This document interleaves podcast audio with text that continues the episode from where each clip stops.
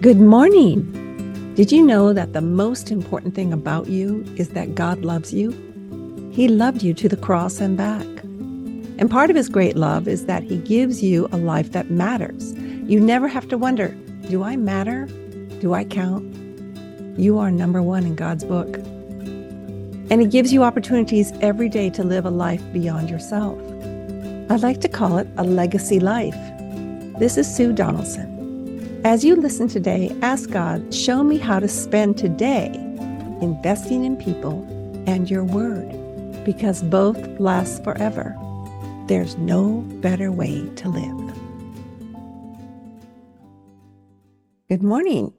As I'm recording this, I'm looking forward to packing for yet another Donaldson road trip. We're famous for our road road trips, uh, sometimes infamous, uh, but we are uh, helping our middle daughter move to the Midwest. And so instead of driving to Mark's 50th high school reunion, I know he's old, isn't he?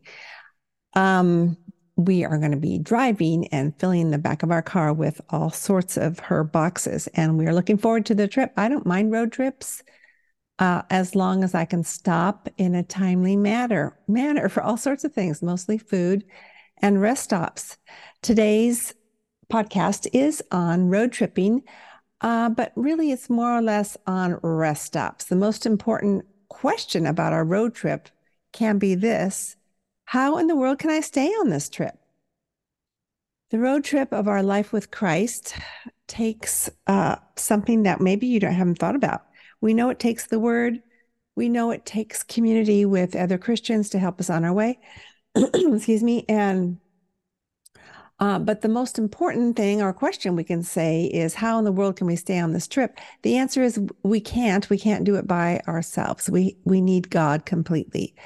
Uh, and the only way to remember that is to spend time with Him, whether it's in the car, in the shower, in your favorite chair, on a walk. Um, maybe you're walking your littles, or you're listening to a podcast. And the other day, what flipped on my um, my car radio was the word itself. It had, I had must have been listening to the Psalms because there it was, and just what I needed to hear too. So that was a way of having a rest stop with God while I was driving. now, when my friend uh, Sue, I have lots of friends named Sue, we entered the Nike team in training half marathon in San Francisco. Now, this was quite a few years back, maybe 10 or 12. Um, but I was still old and I wasn't much of a runner. So we were walking it and uh, rest stops were definitely on our minds. We we became friends the first day of training because we were both so bad at it, and we walked the same pace, which was at the back of the line. But it didn't really matter. Um, when we actually went on the marathon, the half marathon in San Francisco, if you can imagine, it's up and down most of the way, up and then down and then up again. We kept stopping at every porta potty because we didn't know if there would be another one. Now that was kind of foolish to think that way, but we would think, well, maybe they'll they'll all be put away by the time we get to them, uh, just in case we wouldn't see another one for a mile or two. And it really, really slowed us up. But Sue and I were not really interested in winning the race. We just wanted to finish it in a semblance of comfort.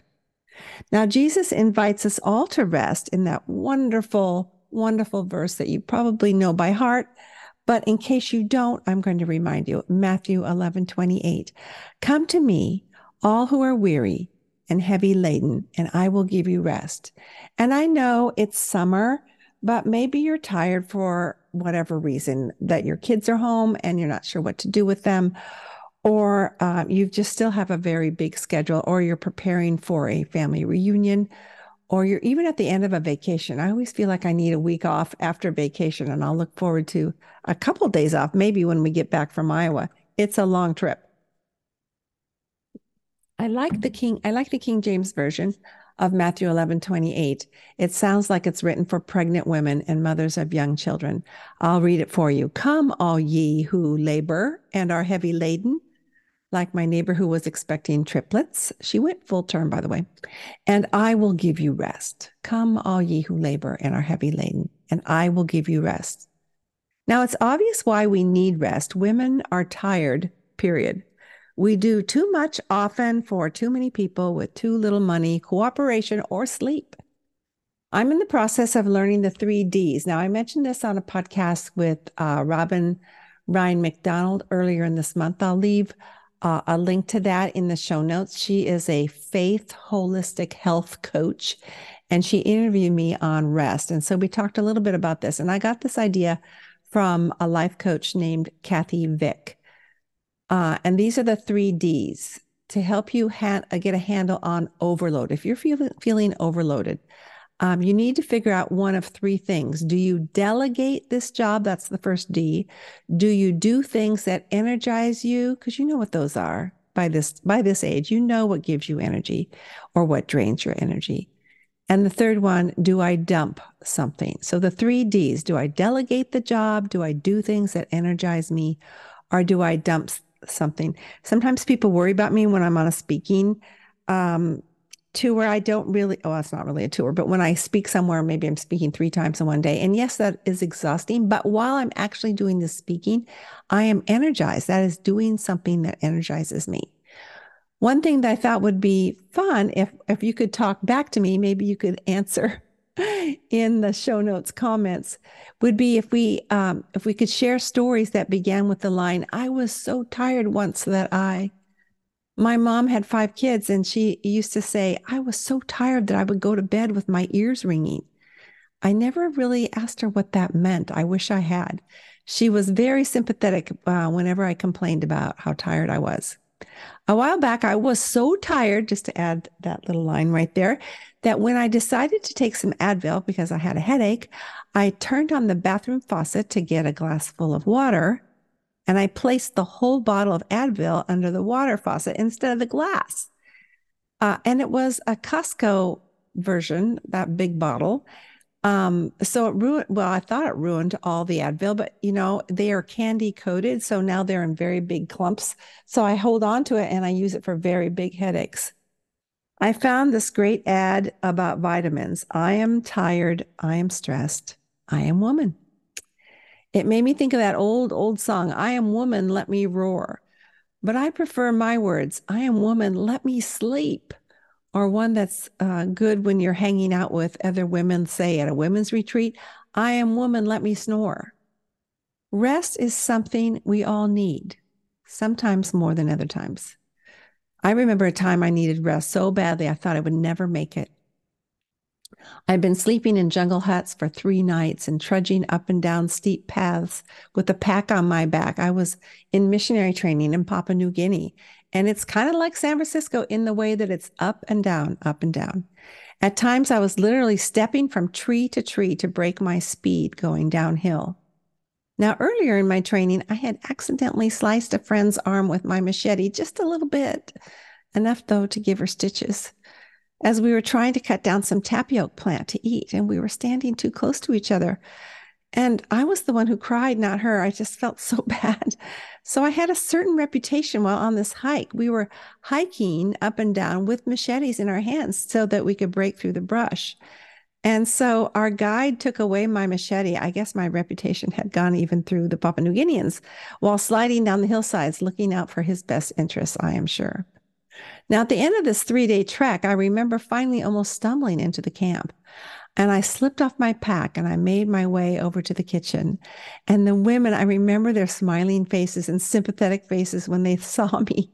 And the uh, women with young children had had to stay at home during our journey and they were busy making a hot lunch for us. And I was so happy to be back at the home base. And I walked up to them and I said, I'm home. And I burst into tears. I was exhausted and probably in the best shape physically I've been in my whole life, never to be again. They gathered around me like sympathetic hens and they welcomed me back. I needed rest, and I got it at long last. Of course, after becoming a mother of young children, I realized that they needed the rest more than I did. Jesus said we are to come to him. That is our rest, coming to him. I forget that aspect of Christ all too often. The more we come to Him for rest, the more we understand how He Himself is our rest. We come because we need Him.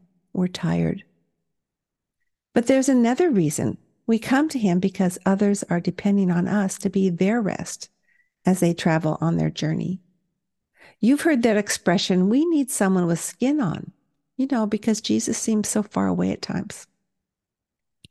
Our children, our families, our friends need God, but they need God with skin on, and each of us needs to be Jesus to someone else. We need to be God's hug to one another. However, before we can do that properly, we must first be experiencing God's hug for ourselves. In other words, before we can water others, we must make sure that our bucket is full. That makes sense, doesn't it? Think about it. If you try to empty water into uh, a big pot of plants uh, from a bucket that's empty, it just doesn't work. You got to fill it up first. Maybe you're feeling right now uh, that you have a full bucket, but maybe not. I personally need refilling. We could do a whole study on what causes holes in our buckets. I might even have one. Someone said ministry is spillage. I say that all the time. That makes so much sense to me. When we're so full up of God ourselves, our ministry of love and exhortation and healing for others is simply the natural outcome. It's just what pours over and onto them. They don't even know when they wake up that morning what kind of exhortation or healing or encouragement or love that they might need. And we don't know who might need the spilling over onto. But but if we're all filled up, then it just happens in the way that God has led us. Helping others is a byproduct of seeking God and finding our rest in Him. In other words, we don't seek to help others first, but it does happen when we seek God. I was talking with Colleen Townsend Evans right before she was to speak at a large Central Coast event in our town. This was years ago. And I was the MC, and I hadn't done much speaking myself. But I looked at the masses of women out there waiting to hear her. And I leaned over to her and I said, I'm sure glad I'm not the speaker here this morning, Colleen. I've never forgotten how she responded. What a gracious, beautiful woman of God. Her immediate response to me was this Oh, Sue, I don't consider myself a speaker.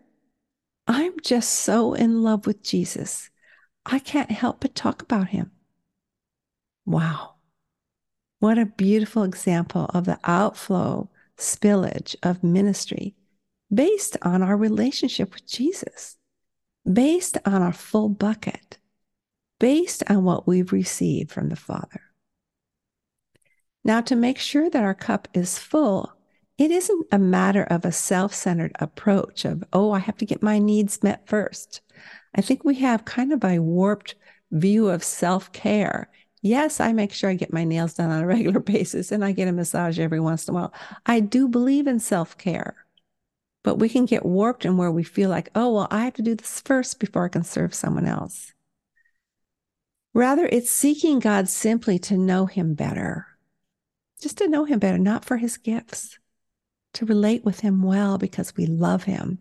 I read something recently in a devotional where it just says, just adore God all day long. So it's it's been a wonderful thing to begin just to say spontaneously throughout the day, no matter what horrible things going on in my family or whatever, and say, I adore you, Lord. I adore you. He just wants to be adored. Allowing him to woo us and endear himself to us. We come to make sure our cups are full enough so that they can spill over in ministry to others. I hope this has been encouragement to you today to take time to take off and and take that rest stop the next time you see that sign and and uh, pray for me as we go on our rest on our road trips. Uh, actually, Mark has learned through the years that when I say, "Honey, I need a rest stop," uh, let's look for the next one, and he's he's become a lot better at stopping. It's so great, and I'm so relieved. But even more importantly, is for me to take a rest stop with Jesus every day and to tell him throughout the day, Oh Lord Jesus, I so adore you. And I adore you too. Thank you so much for listening. And if this has been a blessing to you, would you please share it with a friend and leave an honest review? And that will help this podcast to keep going out. Thanks so much and have a wonderful day. And if you're on a road trip, make sure you look out for those rest stops. Until next time, think about your legacy, the one God has called you to live, all for heaven's sake. I would love to speak at your next Christian Women's event. See my keynotes and retreat series, as well as the show notes from today's broadcast at welcomeheart.com. Thanks for coming. You're always welcome here.